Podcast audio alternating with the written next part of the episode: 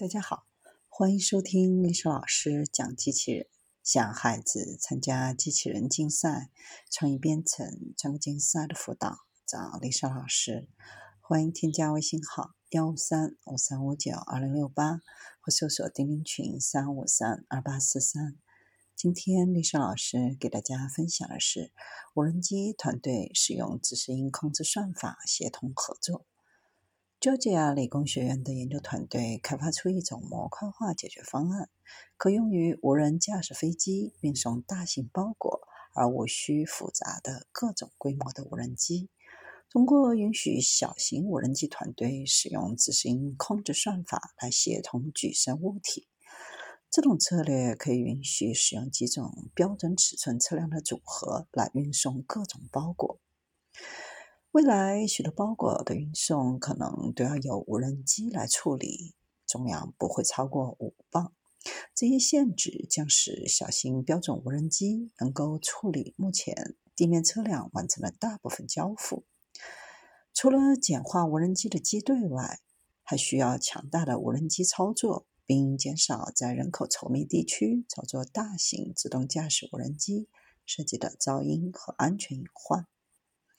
除了提供商业包裹外，还可以使用这种系统给野外的士兵补充补给。生活卡车可以在后面携带十二架无人机，并根据特定包裹的重量，使用多达六架无人机来共同携带包裹。这将使得交付包裹的重量具有灵活性，而无需建造和维护不同尺寸的大型交付无人机。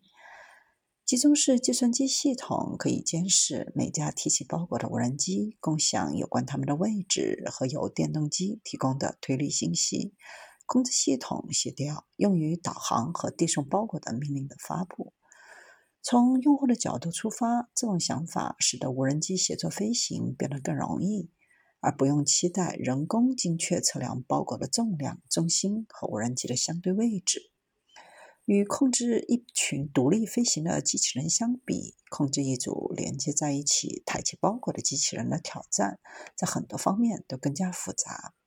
大多数风勤工作都涉及未连接，但在编队中飞行。在这种情况下，特定车辆的个体动力不受其他车辆在做什么的约束，而挑战在于与包裹相连的其他车辆只能朝着不同的方向拉动车辆。无人驾驶团队使用红外制导系统自动连接与包裹相连的对接结构，无需人工来固定车辆。对于发送来检索客户退回包裹的无人机，这个时候可能会派上用场。通过了解产生的推力和维持的高度，无人机团队就可以估算要捡起的包裹重量。四架小型四旋翼无人机协同工作，将一个二乘二乘二的箱子举起，重十二磅。控制算法不仅限于四辆车，还可以管理尽可能多的。模块化货运系统也可以让边远地区的士兵队伍得到补给，而无需花费成本或操作大型自动直升机的风险。军事无人机的包裹建设小组可以由每名士兵携带的个别车辆来组成，这将在较小的包裹中分配很大的起重能力，相当于可以用来组队的小型无人机。将小型无人机放在一起，就能使它们做出比单独完成的事情更大的事儿。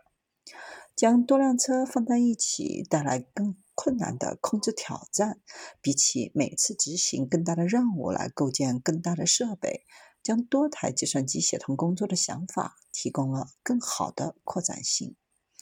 使用多架无人机来搬运沉重包裹，也可以使交付系统具有更多的荣誉性。如果其中一架无人机出现故障，其他无人机能够及时补充，承担相应的负载。在将无人机连接到包裹的对接系统上，目前还需要更多的研究。这些结构还必须。足够坚固，能够连接和提升包装，同时又要便宜到可以一次性使用。